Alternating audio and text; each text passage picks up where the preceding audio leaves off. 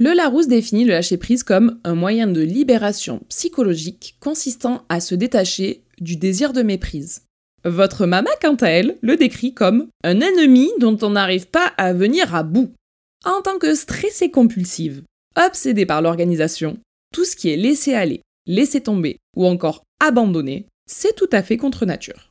Malheureusement, cela représente une vraie fatigue mentale au fil des ans. Parlons ensemble aujourd'hui de l'un de mes plus gros défauts. Ici Mathilde de Dance With Him, et vous écoutez Radio Mama.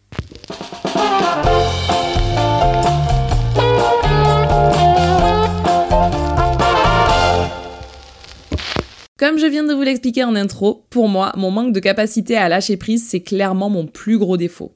Autant vous dire que ce n'est donc pas le truc le plus facile à décortiquer en se mettant à nu sur les réseaux. Moi qui ai tendance à tout contrôler et à partager que du positif, c'est une mama plus vulnérable que vous retrouvez au micro pour cet épisode. Et pourtant, il y a quelques semaines, je vous ai parlé de mes TCA, mes troubles du comportement alimentaire, et les retours suite à cette prise de parole sont fous. En me livrant ainsi, en me mettant à nu, hein, clairement, j'ai permis à beaucoup d'entre vous de se comprendre ou de comprendre leur entourage. Mais encore et surtout, j'ai permis à beaucoup d'entre vous de se rendre compte qu'ils ne sont pas seuls. Et ça, c'est clairement la magie d'Internet. Je le sais grâce aux centaines de messages privés que j'ai reçus suite à cet épisode sur mon Instagram et qui sont tous plus touchants les uns que les autres. J'ai donc décidé de rester dans cette lancée et de réfléchir au phénomène de lâcher prise avec vous en espérant que cela parle à certains auditeuristes. Évidemment, je ne suis toujours pas psy ou quoi que ce soit, donc je vais juste vous faire un partage d'expérience. Je vais vous parler de où j'en suis dans ma réflexion aujourd'hui, au moment où je vous parle, soit euh, en juin 2023. Je ne dis pas que je détiens la vérité absolue, quoi que ce soit, bref, c'est vraiment juste un partage d'expérience. À vous d'écouter, mais prenez pas ça comme euh, argent comptant, quoi. Laissez-moi vous remettre dans le contexte. Pour moi, et depuis le plus loin que je m'en souvienne, mon quotidien est composé d'heures passées à réfléchir, à anticiper, à contrôler tout ce qui se passe et surtout tout ce qui va se passer autour de moi et dans ma vie. Alors ce sont des habitudes qui, on va le dire, ont de très très bons côtés. Je ne me fais pas surprendre, j'ai anticipé tous les avenirs possibles et je ne me laisse pas prendre au dépourvu, entre autres. Pour vous donner une idée sur un truc banal, mais par exemple, si vous me demandez euh, est-ce que j'ai euh, un stylo sur moi? Oh oui. Et un mouchoir? Oui, j'en avais au cas où. Un gardé de notes? Un petit tube de crème solaire? Un gel hydroalcoolique? Une crème pour les mains? Une mini brosse à dents et un mini dentifrice? Oh oui, oui, oui et oui Voilà une partie du contenu de mon sac à main depuis le lycée. je suis folle, mon dieu, j'en peux plus. Évidemment, c'est une livre non exhaustive. Hein. Je n'allais pas citer euh, la lime à ongles, le vernis à ongles, le rouge à lèvres pour faire les retouches, le petit éventail s'il fait chaud. bon, j'arrête là, sinon vous allez vraiment finir par me juger. Euh, on dirait un mauvais début de jeu. Euh, dans ma valise, il y a. Bon, j'espère que vous avez la ref. Bref, on n'est pas là pour décrire le contenu détaillé de mon sac à main, mais cela prouve que je suis très très trop prévoyante. Alors évidemment, pour m'y retrouver, tout est organisé par pochette. La pochette des trucs pour écrire. La pochette des trucs euh, plutôt soins, les crèmes, les gels, etc. La pochette, enfin bon bref. Oui oui, vous avez cerné le personnage, la meuf est folle. Alors vous vous doutez bien que si mon sac à main est organisé comme ça, eh bien toute ma vie l'est aussi. Et non, je ne me fais pas surprendre. Je ne comprendrai jamais les gens qui genre partent en vacances dans un hôtel sous le soleil et disent Oh là là J'ai oublié de prévoir le maillot de bain. Mais comment est-ce possible? Mais pour ma part, j'ai prévu une tenue de ski au cas où dans ma valise alors qu'on partait aux Seychelles. ça a donc des avantages, hein, les gars. Toi, t'es prêt à affronter toutes les situations de la vie. Par contre, ça a des inconvénients de ouf aussi, et ils sont multiples. On va les décortiquer ensemble. Déjà, il y a le stress. Je me définis comme toujours comme étant une grande, grande stressée de la vie. Cela m'a valu des moments très difficiles, comme par exemple des crises d'eczéma sur l'ensemble de mon corps. Quand j'étais ado, je faisais de l'eczéma sur toutes les parties qui sont recouvertes par du textile.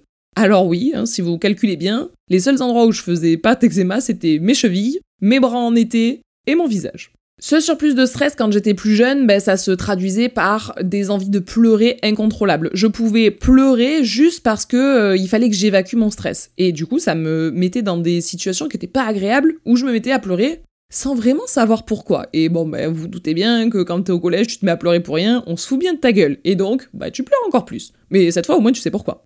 Ce stress, il était contre-productif. C'est-à-dire que je me montais la tête toute seule, et à force de me dire, oh là là, et ça, et ça, et ça, et ça, et ça, je me montais des bouffées de moments où euh, la panique me se prenait de moi, et après, bah, t'es plus efficace. À vouloir tout anticiper pour être efficace, eh ben, tu te crées des moments de stress où c'est pas encore arrivé, tu ne fais même pas encore face au problème, problème qui d'ailleurs viendra peut-être jamais, mais t'es déjà en train de stresser de au cas où le problème arrive un jour, c'est quand même fou.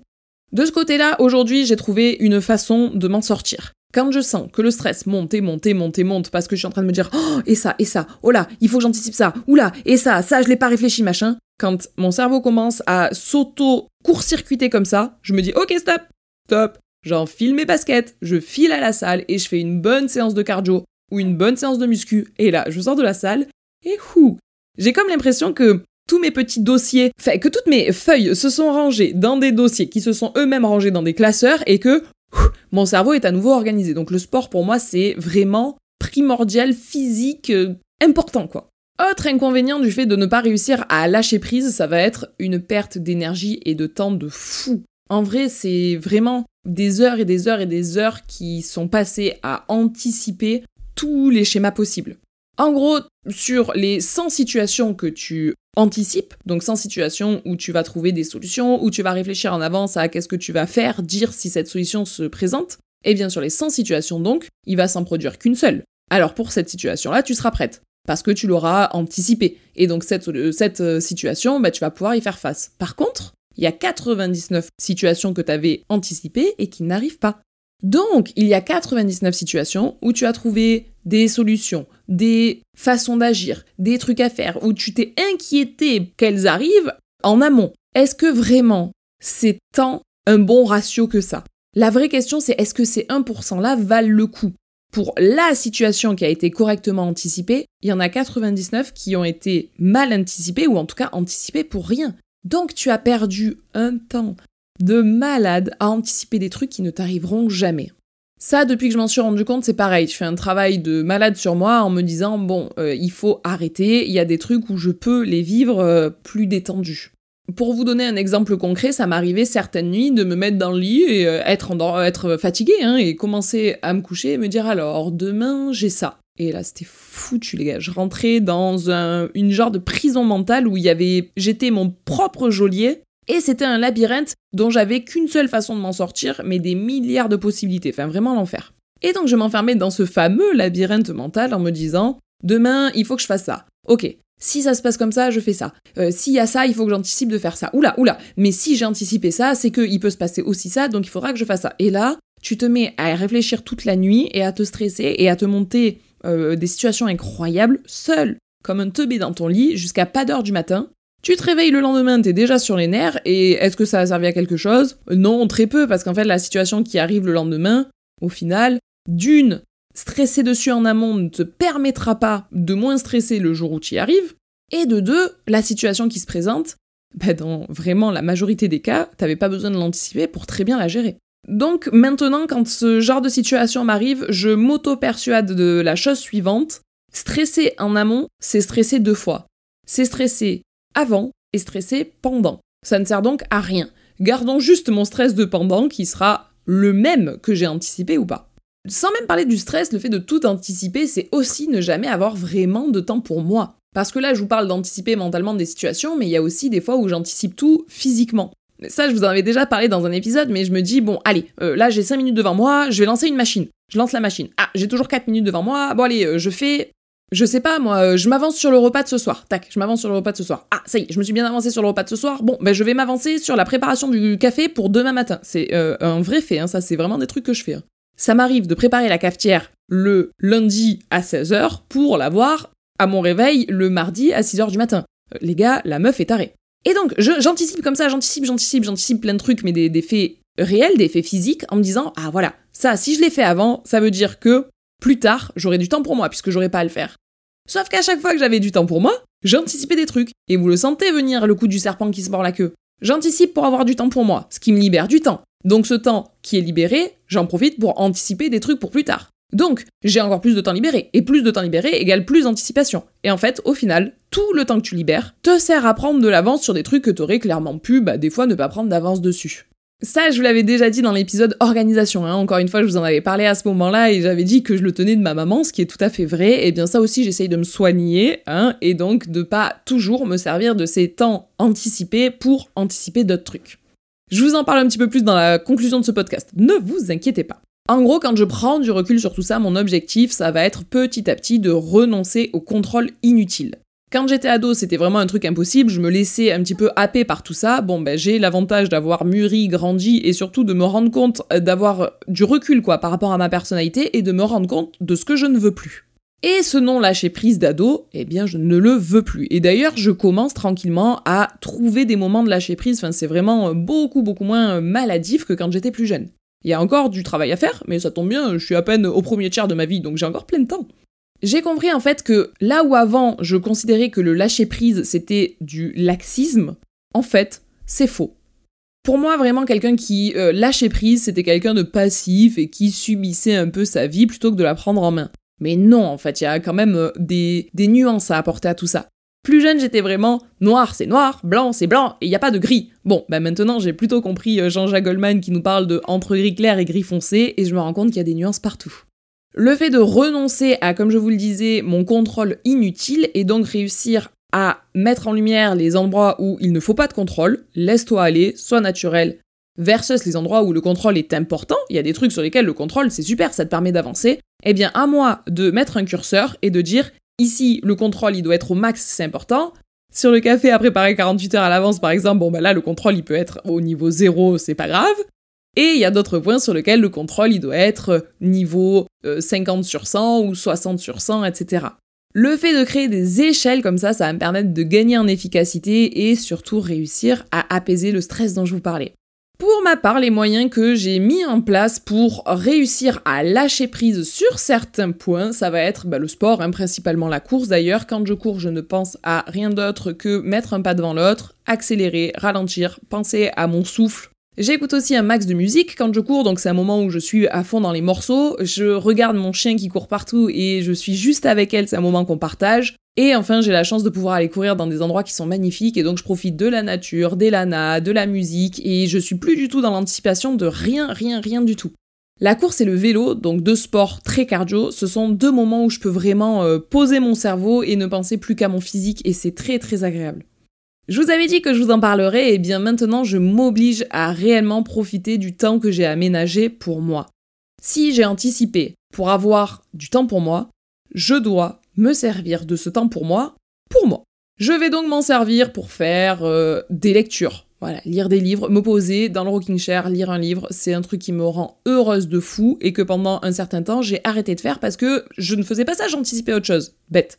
Je me rends compte que ce qui m'aide à faire ça aussi, c'est le yoga. Pour euh, ça, je suis tout simplement des cours de yoga sur YouTube. C'est trop bien. Petite reco posée là comme ça, si ça vous intéresse. Euh, si comme moi vous êtes des débutants du yoga, allez sur la chaîne L, E 2 L E. La chaîne YouTube L, ils font du yoga, des cours de yoga trop bien faits. Donc ça, c'est des moments que j'adore euh, utiliser pour moi. Et puis, je fais aussi du me time. Genre, je me fais des masques pour le visage, je me fais les ongles, je mets de la crème. Bref, des moments où euh, je pense à moi et c'est très très cool. Enfin, un autre moyen que j'ai de lâcher prise et donc de, de plus être dans le contrôle, c'est... Sachez que mes cavalières, quand elles l'ont appris, elles se sont beaucoup moquées de moi, mais... Les coloriages. Oui, messieurs, dames, comme un enfant de deux ans. Vous avez sûrement déjà vu passer ça, que ce soit sur Cultura ou euh, dans des TikTok, etc. Mais il existe des coloriages anti-stress. Moi, j'en ai des petits livres et je colorie avec des feutres et je peux passer des heures à colorier avec des feutres, avec de la musique et Lana à mes pieds et euh, bonheur. Alors les filles, elles se sont gentiment moquées de moi quand elles ont appris ça parce qu'elles me disent mais Mathilde, mais t'as quel âge? T'es tiraillée entre le fait d'être euh, une ado qui se des délires avec des ados et une vieille peau qui fait du sud au cul et du coloriage. mais pour moi, c'est vraiment un moment très thérapeutique où la seule chose qu'il va falloir que j'anticipe, c'est quelle sera la prochaine couleur que je vais devoir tirer dans mes feutres. Encore une fois, pour un cerveau qui a tendance à être très très très très utilisé et à surchauffer, le fait de uniquement penser à j'ai actuellement du rose dans les mains. Qu'est-ce que je fais? Choisis du bleu clair ou du bleu foncé après? Eh bien, c'est très reposant. En reposant mon cerveau comme ça, je lui permets de créer de la place et de faire en sorte que la machine elle soit pas en surchauffe et donc ne plus monter dans les tours et dans le stress comme avant. Le fait de pleurer tellement le stress est monté, eh bien ça m'est plus arrivé depuis longtemps et je croise les doigts pour que ça continue à plus m'arriver parce que bah c'est débile. Enfin, c'est débile, c'est pas comme si je pouvais y faire quelque chose à l'époque, mais en tout cas, je suis contente d'être sortie de cet engrenage qui était très néfaste en fait hein, pour ma santé mentale. Donc aujourd'hui, tout ce que je me souhaite, c'est de continuer dans cette lancée réussir à garder des moments pour moi, réussir à ne pas toujours tout anticiper. Oui, je sais être très organisé, oui, c'est une vraie force parfois, mais il faut accepter qu'aussi, bah, des fois, c'est un handicap. Et ce handicap-là, je n'en ai pas envie. Donc en ce qui me concerne, dans les semaines, mois, années à venir, mon objectif perso, c'est de continuer tranquillement à lâcher prise sans pour autant être dans l'abandon total parce que ça serait contre nature. J'espère que ce témoignage vous a intéressé, peut-être qu'il a résonné pour certains d'entre vous, que ce soit pour vous-même ou pour des gens de votre entourage, mieux les comprendre, c'est important. Finalement, ces épisodes où je me livre, c'est bête, mais euh, je crois qu'ils me font du bien, ils sont thérapeutiques aussi. J'espère donc que ça vous a plu, c'était un épisode un petit peu plus court que d'habitude, mais vraiment très intense. Je vous fais moi tout plein de bisous et je vous dis à très bientôt